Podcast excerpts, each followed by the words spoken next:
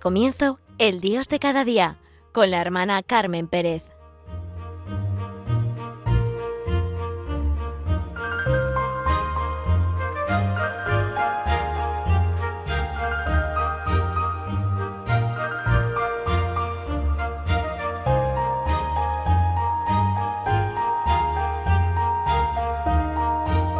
Querida familia de Radio María, estamos celebrando la fiesta de los santos arcángeles Miguel, Gabriel y Rafael.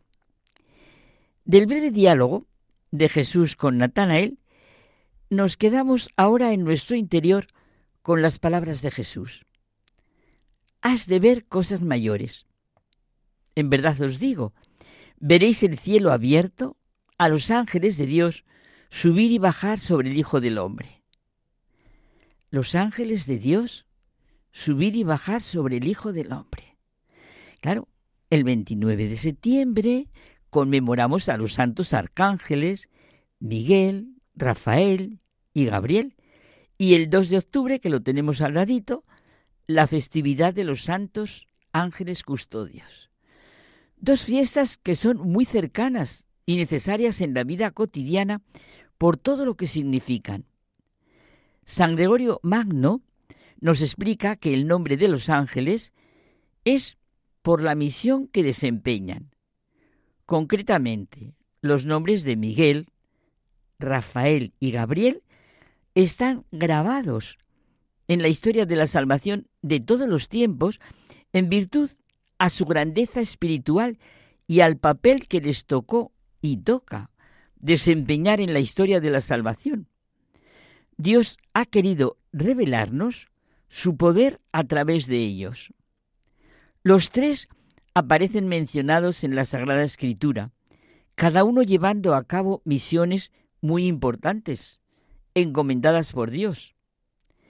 Saboreamos junto los nombres.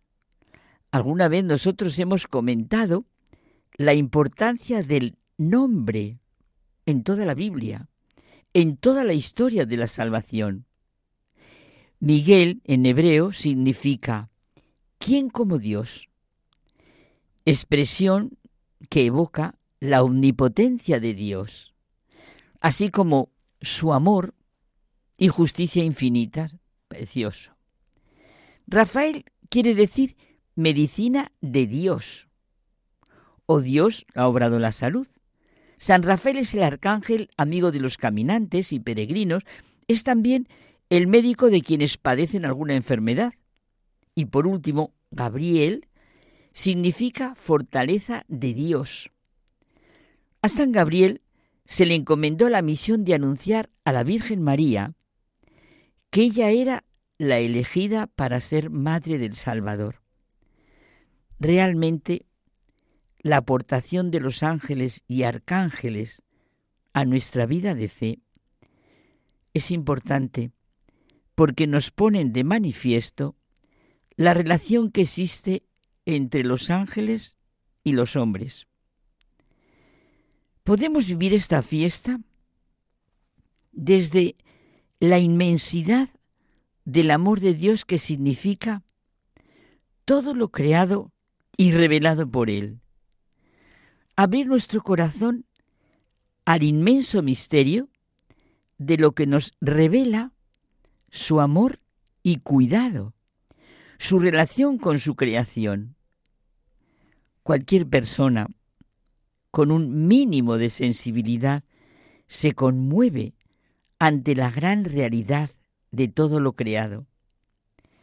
El hecho de la alianza, de crear un pueblo que esté ante Dios y en unión con Él, es la más honda razón de ser de la creación la creación, con ese singular puesto que el hombre tiene en el cosmos, es el espacio abierto para la alianza entre Dios y el hombre, al que ha creado a su imagen y semejanza.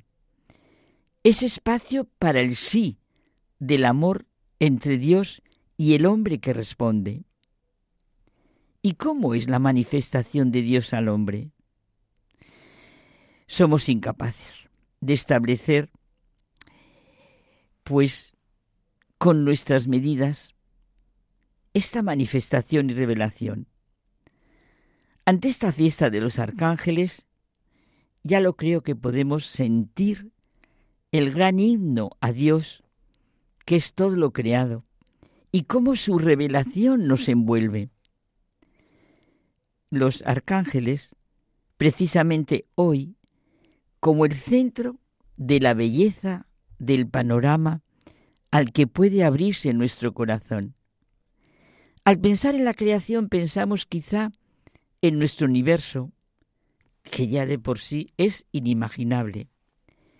Y me viene a la memoria el libro de Taylor de Chardin, que me gusta tanto, el himno del universo. Es que es un verdadero canto al Creador y a Cristo, en el que también hemos de sentir el cielo, el cielo y las criaturas divinas. Como dice el Yucat, el catecismo joven de la Iglesia Católica, el cielo es el medio de Dios, la morada de los ángeles y los santos, y la meta de la creación. Con la expresión cielo y tierra designamos la totalidad de la realidad creada y también lo que dice el catecismo. Por cielo se entiende el estado de felicidad suprema y definitiva.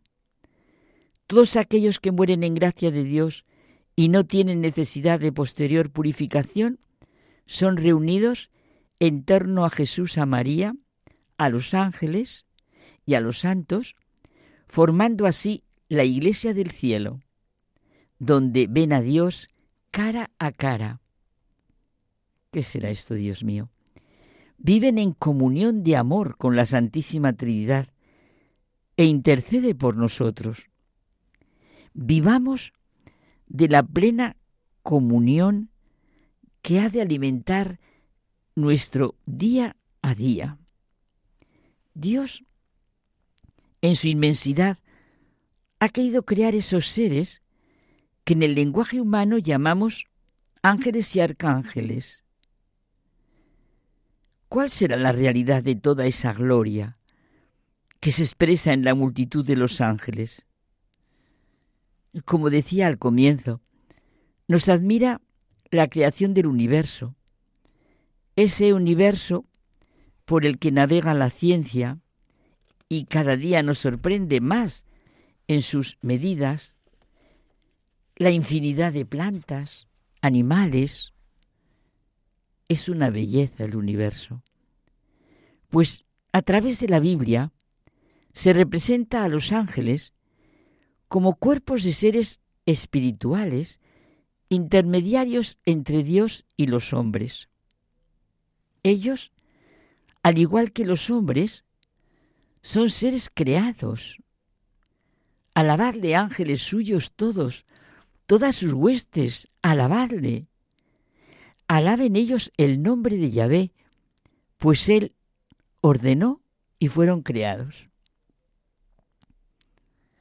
Esto es para estar ratos así en silencio sintiéndolo en nuestro interior el Papa Benedicto XVI se refirió con frecuencia a los ángeles y a su importancia en el dogma católico, en la vida de la Iglesia y en nuestra sencilla vida cotidiana. Aludía a su entrañable devoción personal hacia ellos. La Sagrada Escritura y la tradición de la Iglesia nos hacen descubrir dos aspectos. Por una parte, el ángel es una criatura que está en la presencia de Dios, orientada con todo su ser hacia Dios. Recordábamos al principio los nombres de los tres arcángeles, Miguel, Rafael y Gabriel. Fijémonos. Los tres, repito, Miguel, Gabriel, Rafael, acaban con la palabra Él, que significa Dios.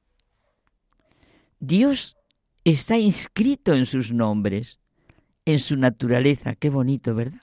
Lo saboreamos otra vez. Miguel, el Dios. Gabriel, el Dios. Rafael, él. Sí, Dios está inscrito en sus nombres, en su naturaleza. Su verdadera naturaleza es estar en Él y para Él.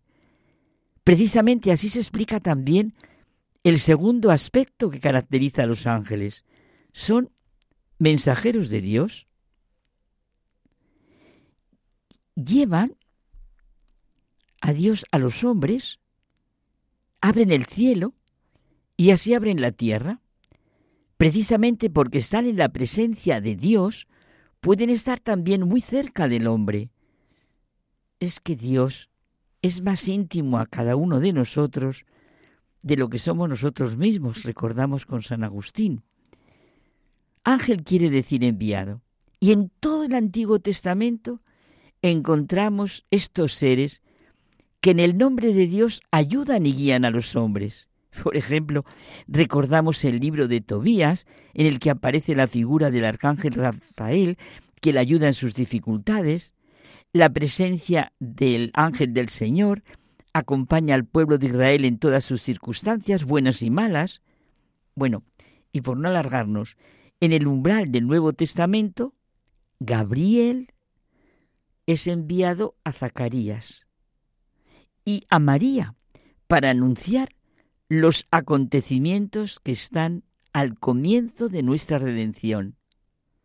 Los ángeles traen a los pastores la buena noticia del nacimiento del Salvador.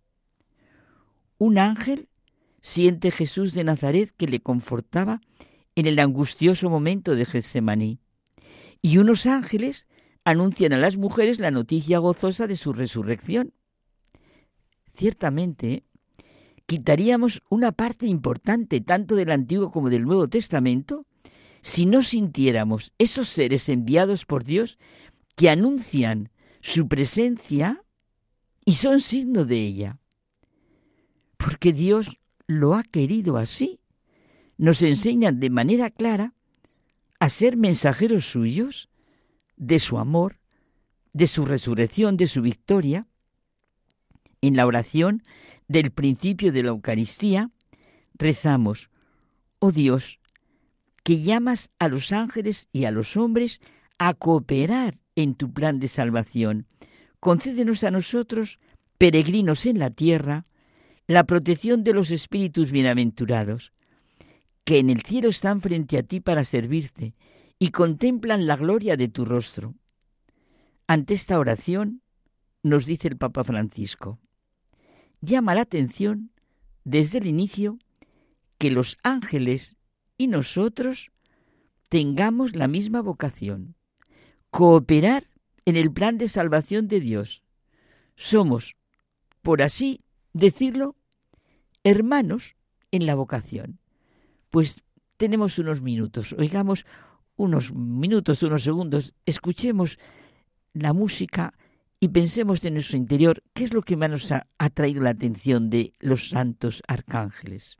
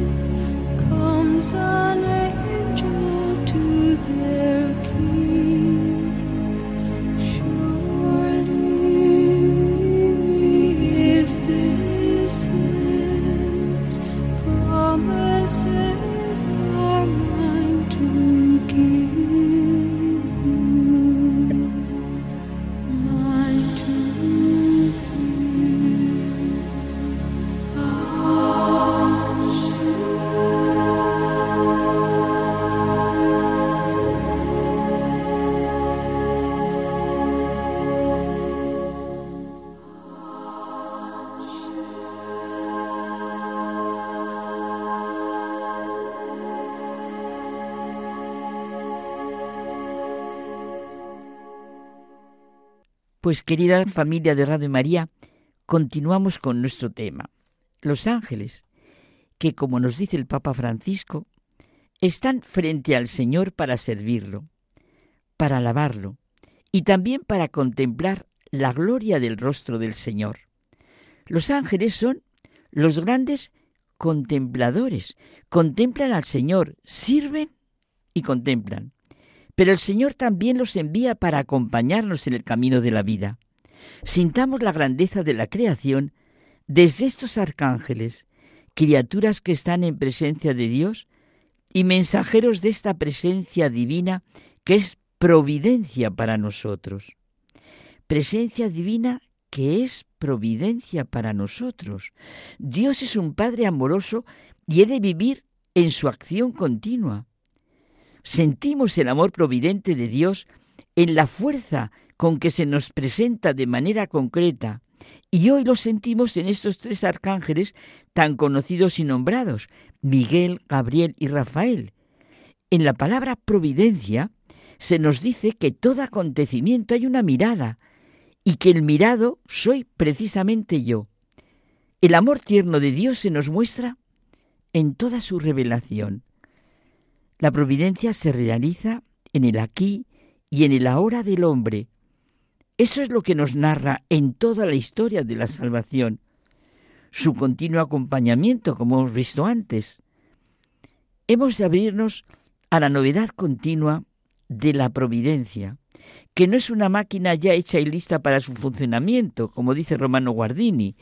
La providencia está haciéndose, cumpliéndose, realizándose todos los días.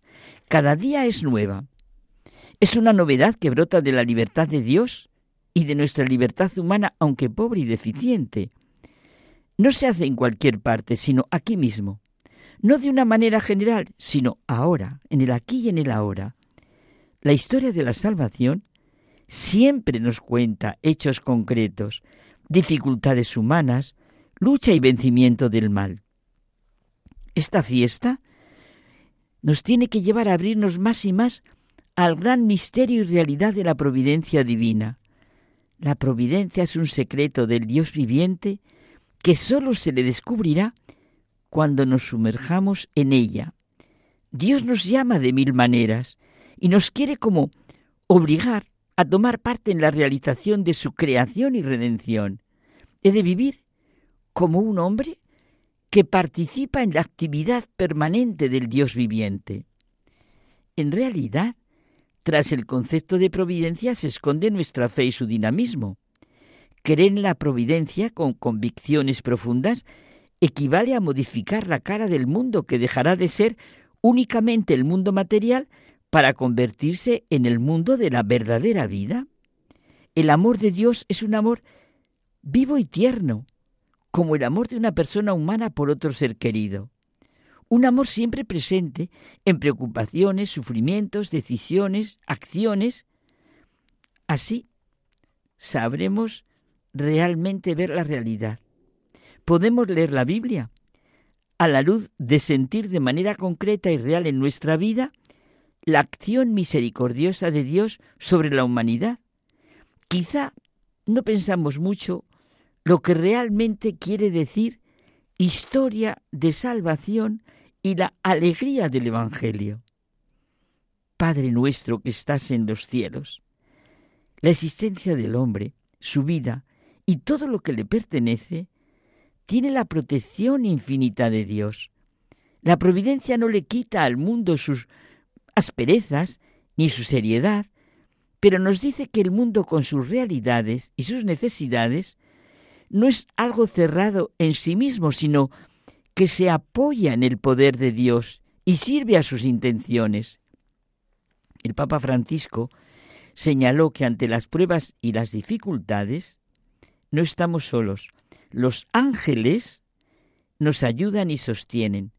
Ofrecen sus alas para superar los peligros, para poder volar alto respecto a aquellas realidades que nos pueden pesar en la vida y tiran hacia abajo.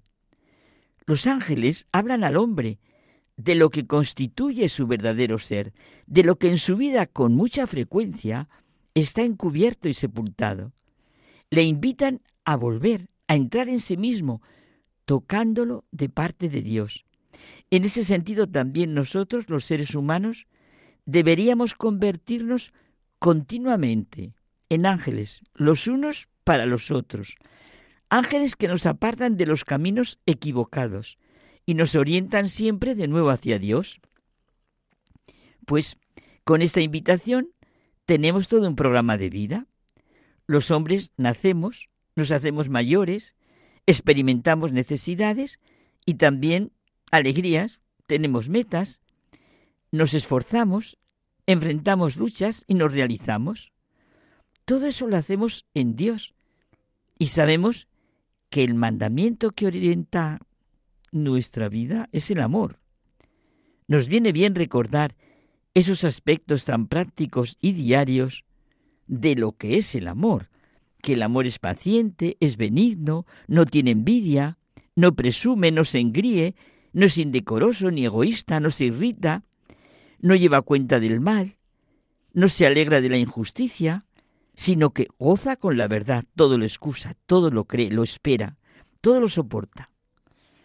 Los mensajeros de Dios nos apartan de los caminos equivocados y nos llevan por el camino del amor, que no consiste en tener cualidades excepcionales, sino el amor auténtico que Dios nos reveló en Jesucristo. La caridad es el don mayor que da valor a todo lo demás. Cuando nos encontremos cara a cara con Dios, lo que permanecerá será la caridad y seremos semejantes a Él, como los ángeles, en comunión perfecta. Lo importante de la vida no es decir con San Juan, nosotros hemos conocido el amor que Dios nos tiene y hemos creído en Él.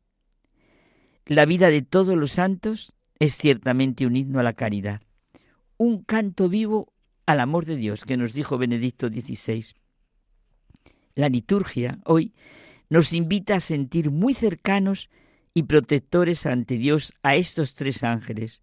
Bueno, y a nuestro ángel de la guarda por lo que pronto celebraremos su fiesta. Y también si vivimos todo lo que la liturgia nos dice de esta fiesta, brota en nuestro corazón la alabanza y la acción de gracias nos pone de manifiesto que hemos de ser, como Teresa de Jesús decía, de condición agradecida. Qué bonitas son, por ejemplo, las antífonas de las horas litúrgicas. Alabemos al Señor, a quien alaban los ángeles y los querubines y serafines proclaman tres veces santos. Oh ángeles del Señor, bendecid al Señor eternamente. Los ángeles en el cielo te aclaman. Señor Santo, diciendo a una sola voz, oh Dios, tú mereces un himno. Y como nos dice Jesús en el Evangelio, yo os aseguro, veréis el cielo abierto y a los ángeles de Dios subir y bajar sobre el Hijo del Hombre. Nuestra oración con mucha frecuencia, decía Benedicto XVI, es petición de ayuda en las necesidades. Sí, sí, tenemos presente que la oración que nos enseñó el Señor, el Padre nuestro, es oración de petición, porque esa oración limpia y purifica nuestros deseos y nuestro corazón. Pero nuestro corazón tiene que brotar también la acción de gracias y claro, tiene que convertirse en oración. Si nuestro corazón está abierto, a pesar de todos los problemas, también veremos la belleza de su creación, la bondad que se manifiesta en ella. San Pablo constantemente, además de la oración de petición, se refiere a las oraciones de alabanza, bendición y acción de gracias por todo lo que Dios ha realizado y sigue realizando en la historia de la humanidad. Celebremos con gozo esta fiesta que nos abre a la providencia y misericordia de Dios, a su designio de amor, que se revela plenamente en Jesucristo y nos brinda la posibilidad de comprender lo ancho, lo largo, lo alto y lo profundo del amor de Cristo. De los tres arcángeles hemos de aprender a saber servir más que ser servidos. Ya nos lo dice el mismo Jesús. No he venido a ser servido, sino a servir. Feliz fiesta.